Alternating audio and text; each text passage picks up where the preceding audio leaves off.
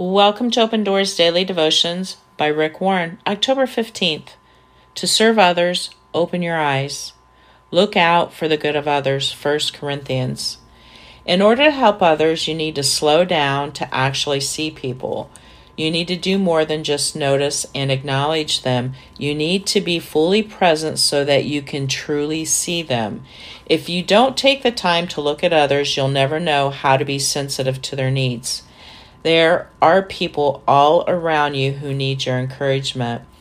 If you were to take a cross country trip, you would have several options for travel.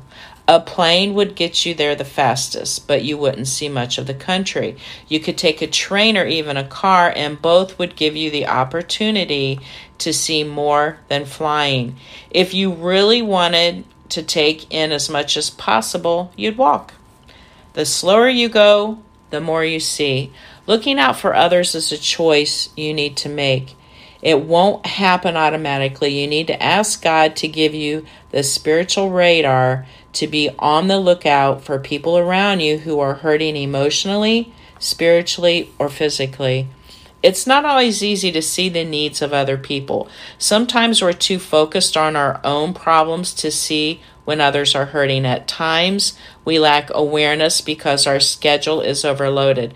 The truth is, you were created to serve God by helping others. In doing so, you are fulfilling the law of Christ. But you can't help someone with their burden if you don't see it.